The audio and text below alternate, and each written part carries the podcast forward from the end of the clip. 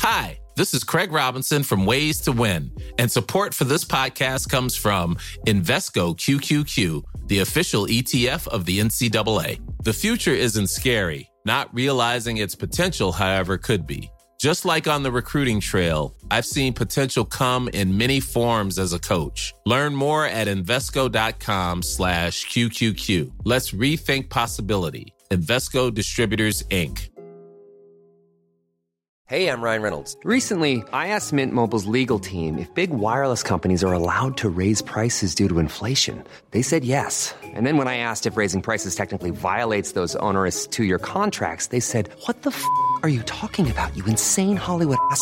So to recap, we're cutting the price of Mint Unlimited from $30 a month to just $15 a month. Give it a try at mintmobile.com slash switch. $45 upfront for three months plus taxes and fees. Promo rate for new customers for limited time. Unlimited more than 40 gigabytes per month. Slows. Full terms at mintmobile.com. And we're joined as usual on a Wednesday by the Irish gardener, Peter Dowdall. Uh, Peter, good afternoon to you. Good afternoon, John Paul. How are you? I'm fine, thanks. And uh, the weather, of course, wasn't great over the last few days. So, various questions in from people who've been affected by that, uh, with trees that have fallen over and whatnot. So, I'll get in straight into the questions. That there's a lot of them have come in, Peter. But first of all, this is from Breda in Bweeng, and she's hoping that you might be able to help her with this one because she's hoping to save some sunflower seeds for next year. Now, how can she be sure that they are dried out enough uh, to store? Well, what you do is you wait till the flower, the seeds have ripened on the plant. You, you let the, the petals and that go all, off and go over. And I, I suppose, in truth, you know that they're ripe enough when they've fallen off the plant. But of course, to, to find balancing act there to stop the birds from eating them all. So what I would do is, uh, when the flower has withered and the, the seeds look visible, cut the flower stem, uh, you could either hang it in a shed if you have such a luxury, like where you have, you know, a place where you could hang it and let the seeds fall onto a table beneath uh, and let them fall off on their own. Then you know they're dry enough. Or hang it even in a brown paper bag upside down. You know, tie the tie the tie the, the flower to the bag so that the bag is kind of underneath and not touching the flower, and let the seeds just fall into the bag. That's the best way of doing it. It's quite straightforward. It's quite simple, really. Um, and just err on the side of caution. If you think, that, let them come out of the, the flower head, whatever way you do it, let them fall out of the flower head on their own. And if you think that they need a bit more drying out, then just leave them leave them on a bit of brown paper or newspaper to dry out a bit more on, until you store them. But uh, they, they, if you let them fall off the flower on their own, as I say, inside probably because the birds will get them otherwise, um, then you should be safe enough. Okay, Mary in Kilbrittain, and I know Tom and Buttevant has a similar question. This is to do with apple trees. As Mary has one eating apple tree. Now, it's a few years old. She got it as a present, but she has planted it out now. Does she need another apple tree for it to make fruit? And Tom is in a similar situation. The people next door have cut down their tree, and there is not another tree in sight. So, does he need now to plant another apple tree for pollination? So, uh, for both of those there. Well, the answer to the question obviously is the same. It's yes, um, you do. One apple tree won't won't fruit on its own. You needed a what's called a pollinating partner, which really is a an apple tree apple, apple tree with flowers at the same time of year. So their period of blossom is broken into three uh, periods, uh, John Paul, basically early, middle, and late. So depending on the variety you have, you want to get an apple tree that is flowers in that same period you can get very specific, and I mean, a quick search online will tell you what will pollinate your own variety. And some then, like Bramleys, are what's called a triploid, where you need two others to pollinate, so you actually need three trees. Now, of course, the trees don't have to be in your own garden because it's it's the the bees and, and the flies that, that, that will pollinate it and the moths that will pollinate the, the, the apples. And of course, they don't care about private property or whose garden is what. So, provided that trees like uh, the the Tom in Buttevant, he was being pollinated by his neighbour's trees. So provided there's a tree within 20, 30, 40 feet of it, uh, that, that should be okay. Now, there may not be, in which case you will have to plant one. It doesn't have to be another eating apple. It could be a crab apple, possibly a cooking apple, um, that will pollinate each other. If you know the variety of your tree, as I say, a quick search online will, let you know um, the actual apple, to, the actual variety to use in a blatant plug from my own book, uh, Gardening with Peter Dowdall, which you, will find in all good bookshops. There is a list of the different pollinating partners in that as well. But yes, the short answer to your question, yes, you will need another apple. Okay, and we st- we'll stay with apple trees, Peter. There, John and Glantane. He is a very old apple trees and is looking for advice now on pruning them. Uh, they have been neglected though for years. Okay, that, that's a quite a difficult one to answer on radio, John Paul. You really need to be there with the tree or to, to, to show. It. So it's what's called restorative pruning, which is kind of a descriptive enough term. It tells you what you're doing. You're restoring the tree by pruning. So you need to prune out a lot of the old wood. What you're trying to achieve in restorative pruning, which may have to be done over two or three years, it might be too much of a shock to do it all in one go. And November is the best time of the year to do it. So we're nearly at the right time, believe it or not. um, uh, what you're aiming to create here is a good open bush centre, a good open tree with no crossing branches. Uh, so obviously, I'm not next to the tree, so I can't show you. So bear this in mind. You want to remove any crossing branches. You want to identify the kind of four or five, maybe six main branches that are all facing out from the centre of the tree to create that good open centre to allow, which will allow good air circulation. And that's important, John Paul, because if you have good air, if you have poor air circulation rather in the tree or in around the tree, that leads to conditions which are ideal for the development of fungal problems, uh, things like scab and, and mildew and grey mold, all these things which obviously you don't want your apple to get. So good air circulation, remove any crossing branches. You want four, five or six branches, uh, all facing out from the centre. Um, then, but it's more of a case of next year that you're looking at this. You're you're you're you're looking at things. You want to retain as many fruiting spurs as possible. And the reason I say that you're you're looking at next year this year, in the first year of your restorative pruning, you're really just looking at keeping the right branches and creating that right shape. You may sacrifice fruit for, for one or two years, but it will be worth it.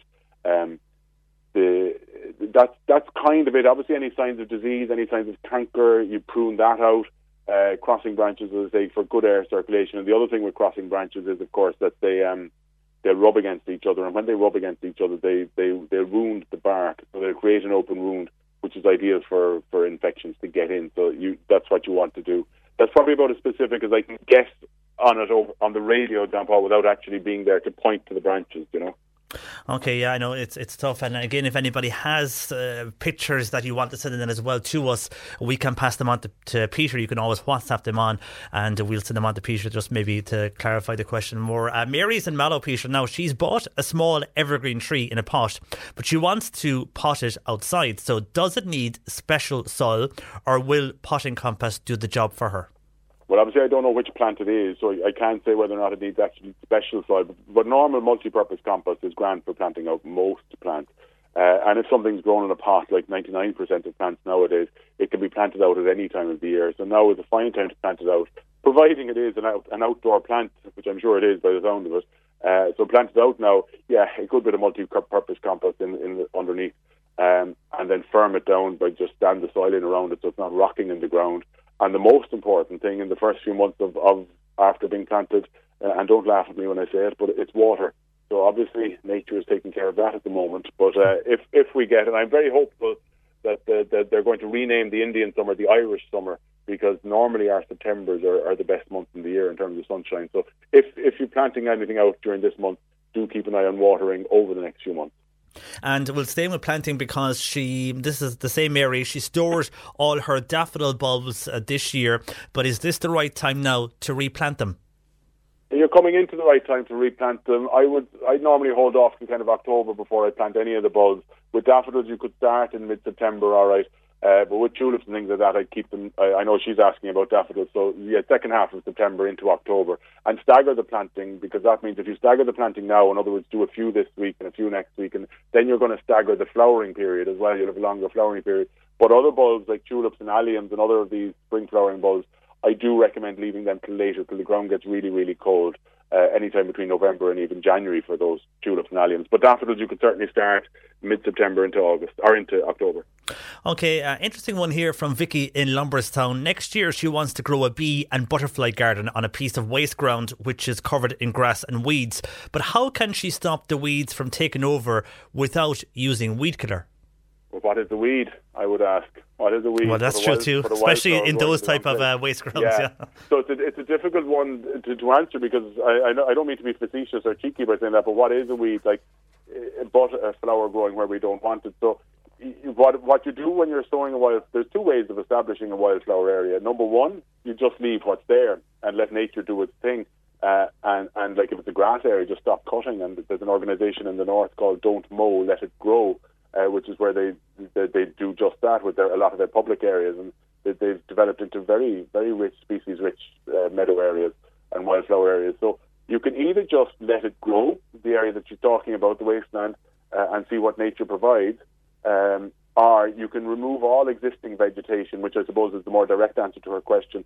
So remove all existing vegetation physically.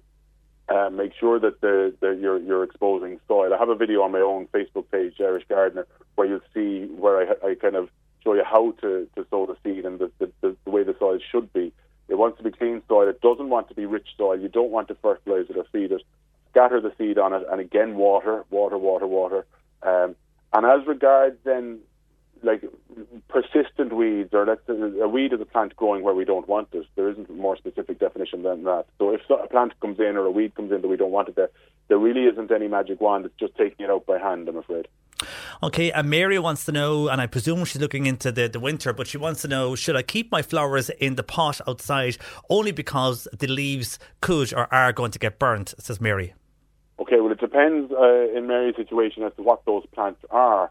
So if they're plants in pots, they may well be summer bedding. They may well be just an annual plant, which is quite simply, John Paul, a, a plant which fulfills its life cycle in one year. Um, so they're they're finished by the time the first frosts come. Anyway, they're, it's time to take them out and put them in the compost bin.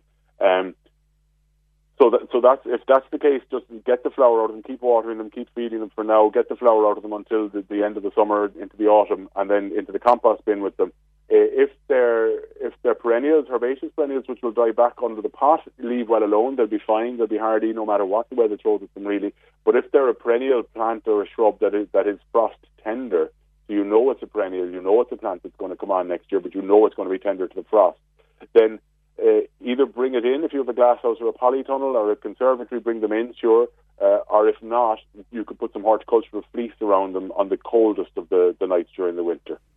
And another question from a different Mary. This is to do with weeds, and she wants to know what's the best weed killer to use on a stone yard and a garden path lots of Marys calling in today. And All the Marys are out today. Yeah, I've, I've, been helpful to the first few Marys. I'm not. I can't be helpful to this Mary because I don't use weed killers and I don't recommend their use. I'm afraid they're, they're too damaging.